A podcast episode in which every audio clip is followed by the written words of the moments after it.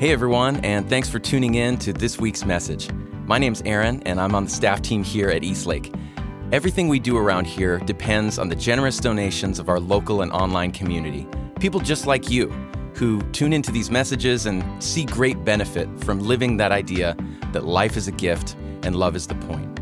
So, if you love what Eastlake is up to, we'd encourage you to contribute by going to eastlakecc.com. With that, let's jump into this week's message.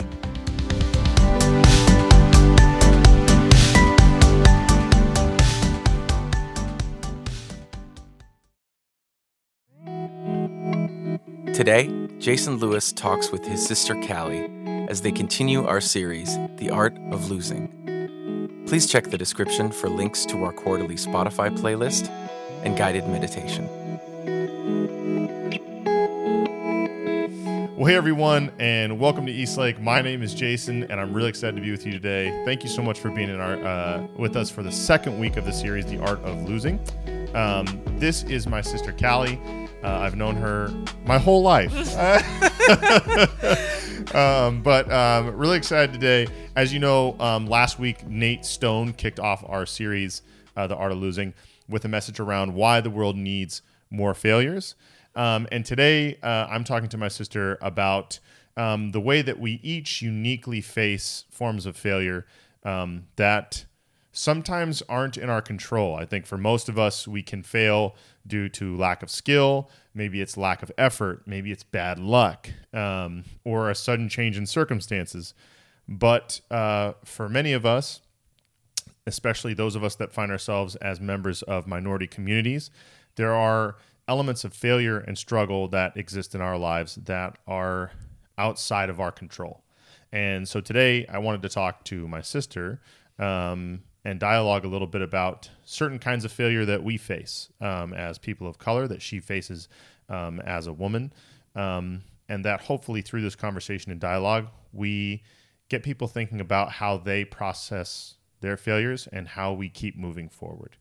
Um, so, first off, people don't really know you. So, why don't you introduce yourself a little bit? Maybe tell people what you do, um, what your family's like, something like that. Okay, cool. Um, yep, I'm Jason's sister, Callie. Oh, here, let me make sure you're talking to the mic. Okay.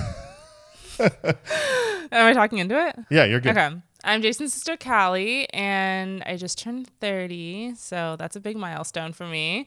Um, I'm a mom of two. I have a six year old and an almost four month old, so very exciting ages for both. Um, me and my husband both work in tech and we're working from home and we're just doing the whole virtual schooling pandemic life and um, so ready for it to be over. Um, i know that uh, we talked about this a lot and one thanks so much for being in here and doing this with yeah, me thanks i appreciate it. Um, so uh, one of the things I, I wanted to, to at least ask you just to start is like when you think back over your life right and your working life academic life family life um, if you were to kind of walk through or at least think about like where do you feel like you've had some of the largest failures? And if you want to maybe give an example of one or two of those.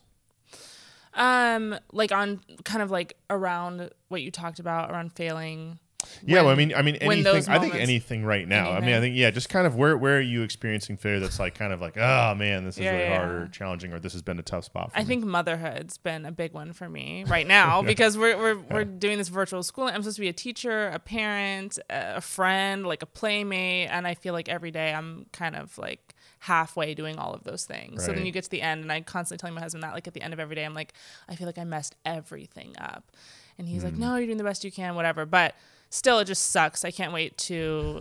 send my six year old to day camp and feel like I'm at least killing it in some areas Right. um marriage it's it's is what it is we've been married almost eight years this august um really exciting but so many moments where you really facing like your own faults and ways that you've messed up and things you thought were good ways of navigating the world that just are not so Mm.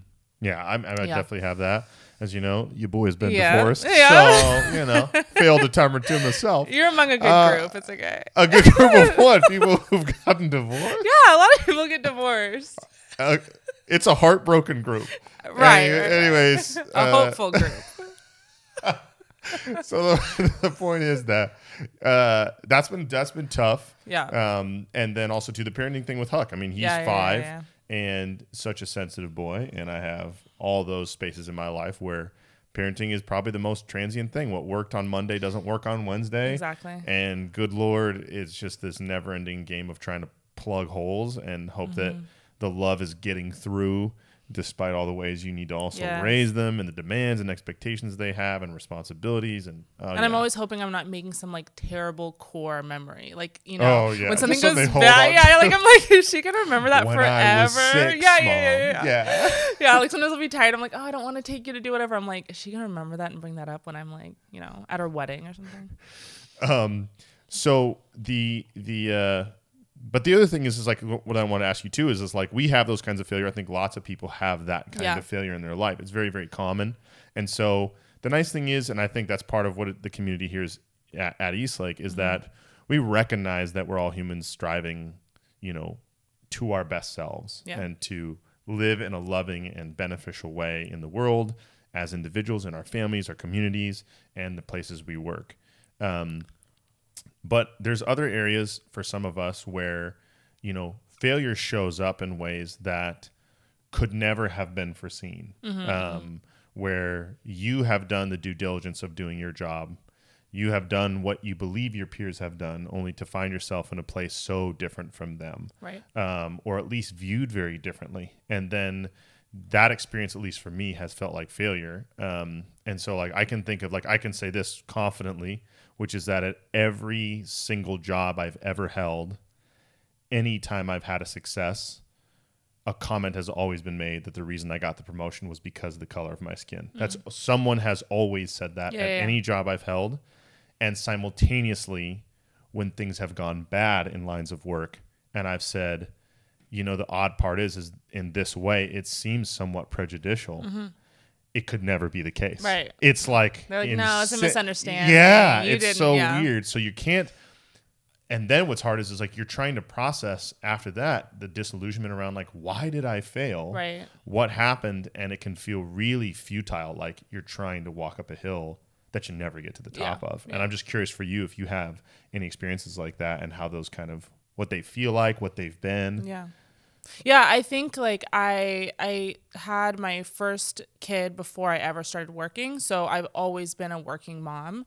Um and that I think just in and of itself being black, being young, being a mom was just such a challenge. I remember my first big girl job. I got this like prestigious internship at um, a big PR firm, and I was like so excited, and it felt like out of a movie. Like I couldn't believe that I got it, and my imposter syndrome was like at an all time high, and I was like, oh my goodness, I got to go downtown and you know do the whole thing, and but I was an intern, so I was making like you know nothing, and I was the oldest um, intern. I was like 25, and I was um, I was a mom. So I was just like, this is. I didn't want anyone to know that I was a mom because I thought if they knew, then they would think that I wasn't as invested or I didn't care.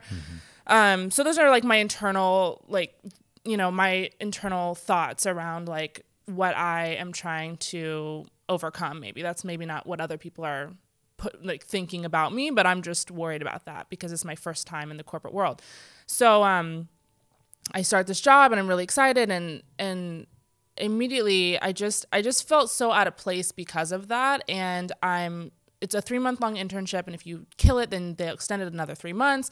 So we're all just like trying to do our thing and we're working together and we're in this intern class and some of these kids have gone to like usc and they've majored in pr and, and i was still trying to even figure out what it was like while i was at the internship. I was just like i don't even get it. I thought it was marketing and it's like not that. It's kind of but it's not.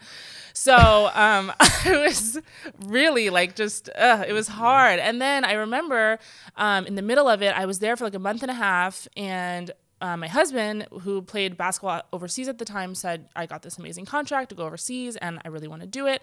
And we're huge dream chaser, dream chasers, and we really believe like you know if there's something you want to do, you got to go do it. So I was like, "Go do it. I'll stay here with our daughter, and I'll finish out the internship, and then." if I get extended, like I'm gonna be here longer, but like go to Japan, we'll figure it out, no worries. And he leaves, and then all of a sudden I'm you know, alone doing, you know, the nine to five thing with the kid, trying to go downtown, make it back. And I had to have a really difficult conversation and tell my manager, like, I need to have a hard stop at 4.30 every day because I got to get back to the east side to get my kid. And they were all kind of like, uh, I think legally they had to say you know oh that's fine. But as it as weeks went by and i had to keep leaving at 4.30 i'm getting more and more comments like oh clocking out early like oh da, da, da. and it's like i'm not clocking out early. I'm, I'm clocking off to clock back on as being a mom. And even after picking up my kid nine times out of ten i was working until midnight once i put her to bed and i'm you know trying to get everything done. And I remember one of the times working there, I left at 4:30 and I said I really have to go. And we were trying to finish something up for a client. And I said I can log back on once I get home, but I really have to go. And it was really clear that it was frowned upon. And in fact, my manager called me and said we need to talk about this later on because you leaving at 4:30 every day just really isn't a good look. And um, I just didn't know what I what I could do. I was practically paying to work there with what I was making, and I was the only person that had a child and had this responsibility that I had to leave work for. And the fact that it, I felt like I could not be a mom and succeed in this world was just a hard truth I had to face. And I got to the end of the internship and they wanted to extend it. And I was like, I've had enough. I, I felt like a failure in that moment. Like, mm. I have to quit. Like, I have to, even though I so badly wanted a career. Um, and everyone's like, "How are you quitting? Like, we're so lucky to be here." And I'm just like, "I can't do it. Like, I have a kid, and I'm I'm coming home, and I'm burnt out." Um, and I met with HR at the end, and um, I told them that I went through this experience, and it was so hard, and among other things that I you know went through at this place. And the HR person told me that you know sometimes you just have to work twice as hard to overcome these things. And I looked mm. at her hmm. and I was like, you're telling a black woman that I would need to work twice as hard to get to the same place that all my other, you know, interns, uh, my my classmates are are getting to. That doesn't sit like this doesn't sit well with me. That's the exact thing I'm trying to combat and not have to do. And she was kind of like, uh, yeah, well, I mean, I get what you're saying, but and it's just a bunch of backpedaling, and that was the end. I mean, I was leaving anyway, so um, yeah, in that moment, I felt like a failure. I felt like I, maybe I can't do this. Maybe I'm not cut out to be mm. a working mom. I can't. I can't. I can't. You know, juggle everything. Hey everyone, it's Kristen. Just wanted to take a moment to say thank you for tuning in. I hope that you're finding these messages helpful for you in your everyday life. Um, that's what we're trying to do here is gather around the idea that life is a gift and love is the point, and let's give ourselves ways to move forward in that in our own everyday world. Um, so I wanted to take a moment to say thank you for being a part of this community. To those of you who have participated and given financially, we want to say thank you to you. Everything that we do here happens because people make contributions. People say, I value this place, I want it to exist for me and for other people, and so I'm going to support it. And so we just want to say how grateful we are um, that you do that. And for those of you who maybe haven't had a chance to contribute yet, um, we would ask you to consider maybe doing so. If you find this place beneficial, if you find these messages helpful for you, then um, consider joining us in that way. You could go to eastlakecc.com to make a contribution, um, and we just always are thankful for the people who want this place to exist. So thanks again for tuning in. Let's get back to the message. And I think that's one of the things for sure that like people that have those kinds of roadblocks and those kinds of failures, I think that's where we have to pay attention to the broader world and be aware that like when, especially when we're meeting people that are having challenges like the way those kind of failures impact your view of like your capacity yeah. and your idea of your own worth and even just the internal notion of like what are you really capable of mm. those kinds of failures are different than like i'm this guy like if i show up and i work super hard at something and i'm like hey i'm doing this i've set a goal we're going to go hard when i lose at something like that i actually walk away from it like maybe bummed because i didn't win or i didn't succeed as well as someone else but i feel good about the effort i put forth right and i feel like you know what yeah maybe you didn't win this time but you got a shitload better, and you may uh, in right. turn eventually end up quite capable of doing this thing. It just may take you longer. But mm-hmm. I don't go through the kind of internal value stuff as when I show up and factors that are outside of my control become mm-hmm. places where I can now impacts my success. Mm-hmm, mm-hmm. and that's all of a sudden where then I start to go, do you belong here? Right. Those kinds of questions. And I think that's the really hard part for people, I think, especially if you're in dominant culture to understand, is that especially women in the workforce, especially people of color, um, especially members of the LGBT community, that there is the experience that we have to fight twice as hard. Right. And that if when we go through moments where we're passed over or where we're treated as you are or where we're not viewed as equivalent with our peers, we're not taking that at, I mean, I think for most of us, it hits us in two places. Mm-hmm, the one place of, oh, I failed and that doesn't feel good. But then it also hits in the place of, am I good? Yeah. Do I belong? Am I enough the way I am? Mm-hmm. Because right now, what this person's kind of saying is no. Right. And that's where it's like, so it's not just that I might need better skills, but also that I kind of need to be a different person. Yeah, I felt that way. I felt like going into the next opportunity, it's like I, I really messed up. Like I couldn't disguise my mom aspect of me enough um, to succeed and to be someone that like got the job done and was looked upon highly. You know, I felt like I was always like, oh well, she has a kid, so Right, right. Now, the other thing that I think is interesting too is, is that maybe a little bit of background about your husband and some of the experiences that he's had, because I can even specifically think of one where, you know, just going in for a job interview Yeah. and how he was treated to me, it was like, it like broke my heart and bummed me out. And that's a form of failure. I think all of us know what it is to try to get work right. to try to make your life better, to take a shot and to put yourself out there and really kind of have to advocate for yourself. But I think, you know, if you want to talk a little bit about what experiences are like for him, Yeah. um, being who he is and where he's from, what that's like walking into those rooms, I think is also really interesting. Yeah, my husband is um, Senegalese We'll talk a little closer this that way. I want to get That's this okay. part. My husband is a Senegalese West African immigrant, and he uh, moved here, I think, when he was about 18. English is his fourth language. Um, he's 7 1, former professional athlete. So he's accomplished so many things in his life already and gotten to make a lot of dreams come true. Um, I think once we realized like we're both going to transition to the corporate world and what does that look like for for me or for him?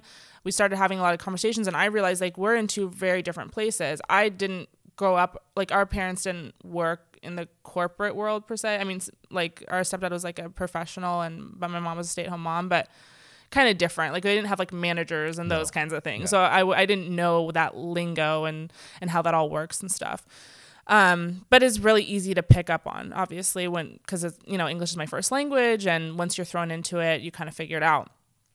And then i think for my husband for aziz having english be a fourth language and having the us just be you know just is what it is. It's so big it's so different. Um, going into that work environment all of that was a new language in and of itself as well like crafting emails and all of it. I mean, I remember starting my internship and hearing people talk about work the way they do, and I'm like, what are these words I've never even heard? Like, why is everyone calling there's like a PowerPoint a, deck? Like, Yeah, there's a jargon that you have to know. And they kind of correct you too. And they're like, you mean deck? And I'm like, I Uh, mean PowerPoint. good yeah. yeah. so anyways i think um how to navigate an interview and how to convey like your intelligence in a way that's palatable for those people that are that are interviewing you which a lot of times is not people that look like you. So that was really hard for the both of us like because it's a lot of times it's me and him like trying to figure it out like whether we're moving overseas or we're having kids whatever it's me and him like okay what's the plan? What are we going to do? So when he started job hunting and it felt like this is it, his experience is nothing like mine. We're kind of going back to the drawing board like okay what do we need to do? And i think that was difficult because we're having to face the fact that he didn't have growing up in senegal that like you know you're in some ways seen as a second class citizen because of all, everything i already just mentioned You, yeah, you don't, you're not a native English speaker. Um, Right. You're an immigrant. Right. Right. You're also extraordinarily tall. Right, And right. you are a big presence. Exactly. And I think it is a combination of intimidation, unfamiliarity, bias. Mm-hmm. Yeah, and there's yeah. so many things that like Aziz being such a warm, kind, and gentle person, yeah even still because of that presence and difference if you don't have the open mind to go you're going to show me who you are Right. and i'm going to be open to recognizing that you probably are something other than what my brain is trying to Yeah. to tell me Yeah. then you miss him Yeah. i think Yeah, and there was exactly. I think you you it's so easy to miss out on who he is, I think. And so there was times where I would say he'd, you know, be interviewing and we'd be like A/B testing. Like he'd be like, "Okay, I interviewed this way or my resume looked like this and these are the results I got." And then I'd be like, "Okay, you know what? Maybe let's just like call out, you know, your accent from the top of the call. Like because obviously it's on their mind and they're wondering, like let's just bring it up in the beginning." So he'd kind of say like like I'm sure you noticed my accent, like, you know, because when they're doing the phone screen, that's all you got to Oh, go on. boy. So they'd be like, I'm sure you noticed my accent, like I'm from Senegal, blah blah blah. And I'm like, okay, maybe, you know, and, and some people would be like, Oh, that's so cool. But a lot of people had no idea where Senegal was. And Right, it just right. is like, okay, it's like some random thing. But um I was like, you know what? And kind of like playing in sometimes I think this about myself as well. Like what not privileges, but what do you have that that the other person can relate to and that makes them feel more comfortable? yeah sure And sometimes it's like I hate to say it, but sometimes like what is like a little closer to whiteness that is that could get your foot in the door, you know? And so I would say, you know what? French is his, the official language of Senegal and it's a language he speaks fluently. Let's just call out French. I think that that is like maybe something that other people will know and they're they're familiar with. And so he would say that like, "Oh, I'm sure you you know you might notice my accent. Um, I speak French." The accent's not necessarily French it's not yeah. but it's those two things are true and it's like that might you know make someone a little bit more at ease or like oh he speaks french like oh my gosh like i speak french or i'm french or whatever you know how people Yes. are so um that worked really well and it got people a little bit Oh. more comfortable like oh like that was interesting or i was wondering or oh my gosh you or speak like I took french French in tenth grade. I took Right, a couple years right, of French. right. Like, you know, so cool. oui. Yeah. Uh, no French, no offense to any French people, but like, but that is but it that's is and thing, people yeah. like to see themselves in in other people it makes them feel comfortable and um, i just thought like you know maybe this is something that's a little bit more relatable it was a hard conversation to have with my husband because i don't i want to be celebratory of who he is at his core But you also want him to succeed. right And that that's the, the thing that I, I think is so tough and that's part of why I wanted to have this conversation was to like talk about maybe kind of the maybe the the last and larger final piece which is that experience of going I know you to be valid and good mm. and I know you to be valuable, capable, intelligent and have the capacity of anybody around you. The world might not see that right and and I still want you to succeed. I think even describing that process of having to A B things, mm-hmm, mm-hmm. of having to try to find something in yourself that's going to connect with the audience instead of going, we live in America, which is the most diverse country in the world. Get ready to see something and experience something that you haven't. Mm-hmm, Get ready to see people with alternate genders, alternate sexes, alternate races, alternate languages. Like just get ready for that. That's just what it is Yeah. here. And when you don't have that, it's it is a feeling, I think for myself, it's like feeling left outside the family. Yeah. You know, like a thing happens inside of black culture and I always feel isolated in it. You know, even in my own work, I'm like, what I'm Mm. Yes, yes, experiencing, what. I'm doing, whatever. And then it's same thing when we walk like a, in. you mean like a tragic event or something Or yeah, or even like yeah, and exactly, or like even if, and I feel that in so many ways, and especially when it comes to what we mean with success, like when we talk about the way people parent and how that's viewed, and how black parenting is viewed, um, and how like communal raising of a child Yeah. versus singular raising of a child, right? Or even the ideas of like the way that you know jobs work. Like w- when I showed up to interview for my job, I was the only person of color. yeah So when I'm sitting in a line of 20, you know, men and women who are, you know, white, there is the sensation of like, boy, I really feel this pressure Yeah. to have to like ball out and Yeah, like yeah, really, you know, hit it. But the but the thing I'm trying to highlight is, and that's what I hope you can speak to, which is those moments in your life, in your career as a mother, as a wife, as a person who works in business, how are you processing those failures Mm-hmm. or that feeling of failure like you did when you were young? What have you taken from that now? And how do you continue to move forward? Because I think it's one thing to tell someone, hey, you know, just like just keep trucking. You know what I mean? right, like, right, you know, it is what it is. you Yeah, know, like that that has a certain level of help, but at a certain real part, it's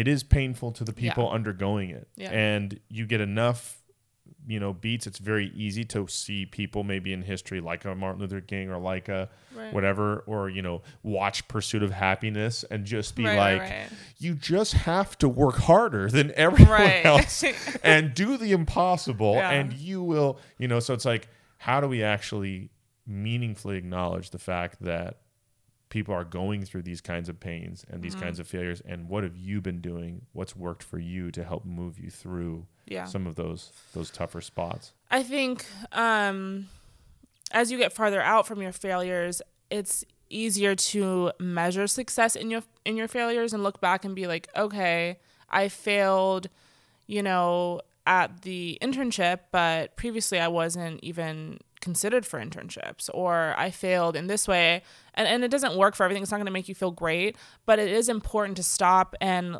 look and say like this actually even though it was a failure what what was the success in it? Because i've gotten like where i've gotten rejected from jobs and it's like but they brought me on site and they're like a you know fortune 500 company and they never would have been interested in me before. So it's like no i would have wanted to get the job but it's still a step in the right direction so i think that's important so kind of like trying to i would say maybe condensing that as like notice try to not just cast away the little wins right like try to actually Yeah. take a second to acknowledge the little wins Yeah, just so yeah. you don't get so beat down right Okay. totally um and i think what was your other question No, just anything that you've you've done, things that you've done when it's gotten really hard. When you felt like you failed. Um, what have you told yourself? I mean, this the- this is kind of like privilege, but if you have the opportunity to leave a situation, leave the situation. I think as Black people, we can be like, oh, we don't want to quit. We don't want to be the one that you know just kind of throws our hands up and is like, enough. Like you said, you want to hit it out of the park.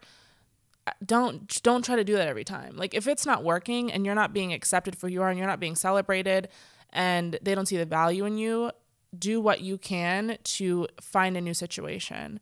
Um, it doesn't always mean the next one's going to be the better one necessarily. I've done that before where I've just been like, I need to just get out. And then you get to the next thing, you're like, whoa, this was worse. but I do think it's important to but you um, knew you had to be on the move. yeah, it's it's important Yeah. to keep moving and to not feel like if I walk away from this, like I'm the failure. It's like no, sometimes it's it's a win to say like this isn't for me, and I can say that, and I don't need to wait until they're like basically pushing you out the door. So so maybe that one you, you could even think of it like, you know, just realizing like don't sacrificing yourself Yeah. isn't always because they'll try to make you feel like you're lucky to be there and if you internalize that y- you'll lose yourself and you'll you'll allow yourself to be mistreated in so many other ways that you wouldn't otherwise normally I, and that I think it happens in everything. That Yeah. happens in relationships. That Yeah, happens yeah, in yeah. whatever. And I think that's one of the hardest things is to get to that place. So it, there is. It sounds like a little element of like self care and self love. yeah. Of like, hey, you have to realize that you're valuable enough to be treated well. Mm-hmm. If this situation ultimately doesn't treat you well, you have to respect yourself enough to go. There needs to be a new situation. right and it doesn't always come up right when you want it Right, and you know recognize and that i get people that sometimes have burdens or responsibilities Yes. where it's it's very difficult to You to transition. yeah. But but I do think that's also I think that's super important is to see yourself as worthy enough to go like you know what I got to do something. I got to start at least planning, plotting, looking, Mm-hmm. Yes. trying to find a way to a more sustainable and affirmative place. That's Yeah. brilliant. yeah um but i think that's really what it is for me in the moments that i've uh, and just paying like paying attention to the lesson i really do think that's important i know it's like kind of cliche but for me i do feel like that everything does happen for a reason i really feel that way because when i look back everything just seems to make sense and so sometimes when you are failing really trying to grasp like what is this lesson because the sooner i learn it then maybe i won't have to revisit it again you know and i with Mm. I think the you're example really good at that. I'm terrible. I will just smash my head into a wall over and over again. Like, no, it can't possibly be this way. So with the example of like trying to hide being a mom, I really thought that was the way. And Yeah. I was like, maybe that's not it. Maybe like I need to go the opposite way. Yeah, you're the most now. You're the most swagadelic mom in like the corporate world. You walk in and people are like, "Well, they want to see this project." Well, I won't be. I'll be home with my children. And, like I know, but I love that. Like now, that's. But I love that. That's maybe the the, the last piece, which is I think also trusting that your standard, your standard of how you will be treated, and Mm-hmm. Yeah. the boundaries around what it is. Then when you lose or you win. Mm-hmm. In some way, you've ultimately won because you've had your integrity. Yeah, yeah. You've kept it. I was and I think that yeah. if we want the world to change, if we want people to see people as worthy of respect, then you sometimes have to kind of stick your foot in the ground Yeah. Mm-hmm. and go like, "Well, this is how it's going to go." Um, and I again, It's so hard. It's so scary. I've had to do it so many times, and people are like, "Oh my god, how do you have the guts to do it?" It's like I don't, but I have to because I have a kid at home. so it's kind of that courage thing a little bit Yeah. too, of just being like, I, "I'm I'm scared, but I'm just going to be brave," Right. because the other alternative is I'm hurting my kid. Exactly. Or I'm hurting or myself. sacrificing yourself. Yeah. You know, so I, I totally agree. I think the only thing I'd add to just my own experience is that I think when I have found myself in those places, I think I try to remember that like my value, it's just so hard to, but I try Mm-hmm. to remember like my value flows from something far greater Mm-hmm. than just like who says Yeah. like what Yeah, another yeah. human says i am I, I think i try to go your failures are if you truly fail it's tied to something far more sophisticated and far more important than oh johnny who's the Right. junior director blah blah thinks you don't have it in you i'm like that's johnny Mm-hmm, Yeah. you know what i mean and i'm i'm not saying that i know everything but i definitely feel like you have to get to a point where you know enough about yourself to go and my value and my worth don't come from whether johnny thinks Mm-hmm. i'm i'm the best and even on a on a spiritual note i think it's also the recognition that for most of us i think we do recognize that our value um, starts out being in an infinite space that like you have a new baby she's four months old she has Mm-hmm. Yeah. not accomplished Yeah. anything right but you're already aware like your value Yeah. Mm-hmm. is so unbelievably inherent and it is weird how over time the world will tell you and come up with all these labels for you and have all these standards that you need to meet you unless you're your not going to be yeah. Yeah. And i think that's another thing is to meditate at least in when we talk about the spiritual element of failure and success it's also important to recognize like failure in some ways is tied to our concept of value. Mm-hmm. but if we experience ourselves as value valuable and i think you're better at this than than i am is your ability to take a failure and hold on to your value Mm-hmm, then you're able to much more quickly go okay what's the lesson? Because you're not taking it on you. You're not internalizing it going like i callie I'm over-" you're like whatever. They didn't like well, it. only I- because I think I have really worked to condition myself and I, I really believe in that. Like trying to as hard as it is condition yourself that when you see failure like almost come to expect it and when you see it know that like you you are growing. It, it for me it is growth. So like when i see something i'm like oh that's scary or oh i don't want to do that or i'm afraid or you know or i failed at it it's like that is growth and the more that i can remember every single time and condition myself to feel to associate failure with growth then it takes some of the emotion out of it for me That's that's awesome.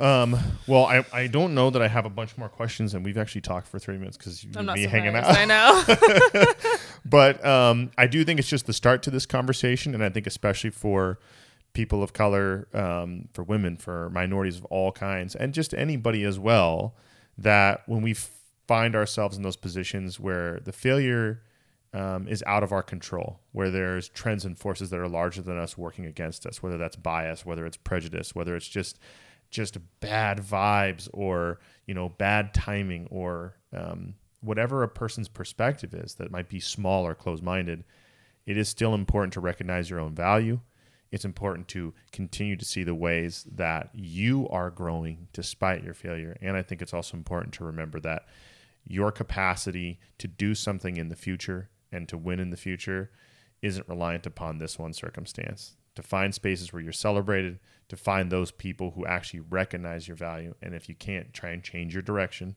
to head those ways. And I think as we do that, the way failure presents itself in our lives, especially for those of us who face that, it becomes a lot more sustainable, and our ability to continue to fight on to our best lives and our best selves is greatly, greatly increased.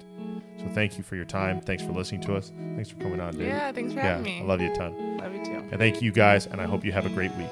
Take care.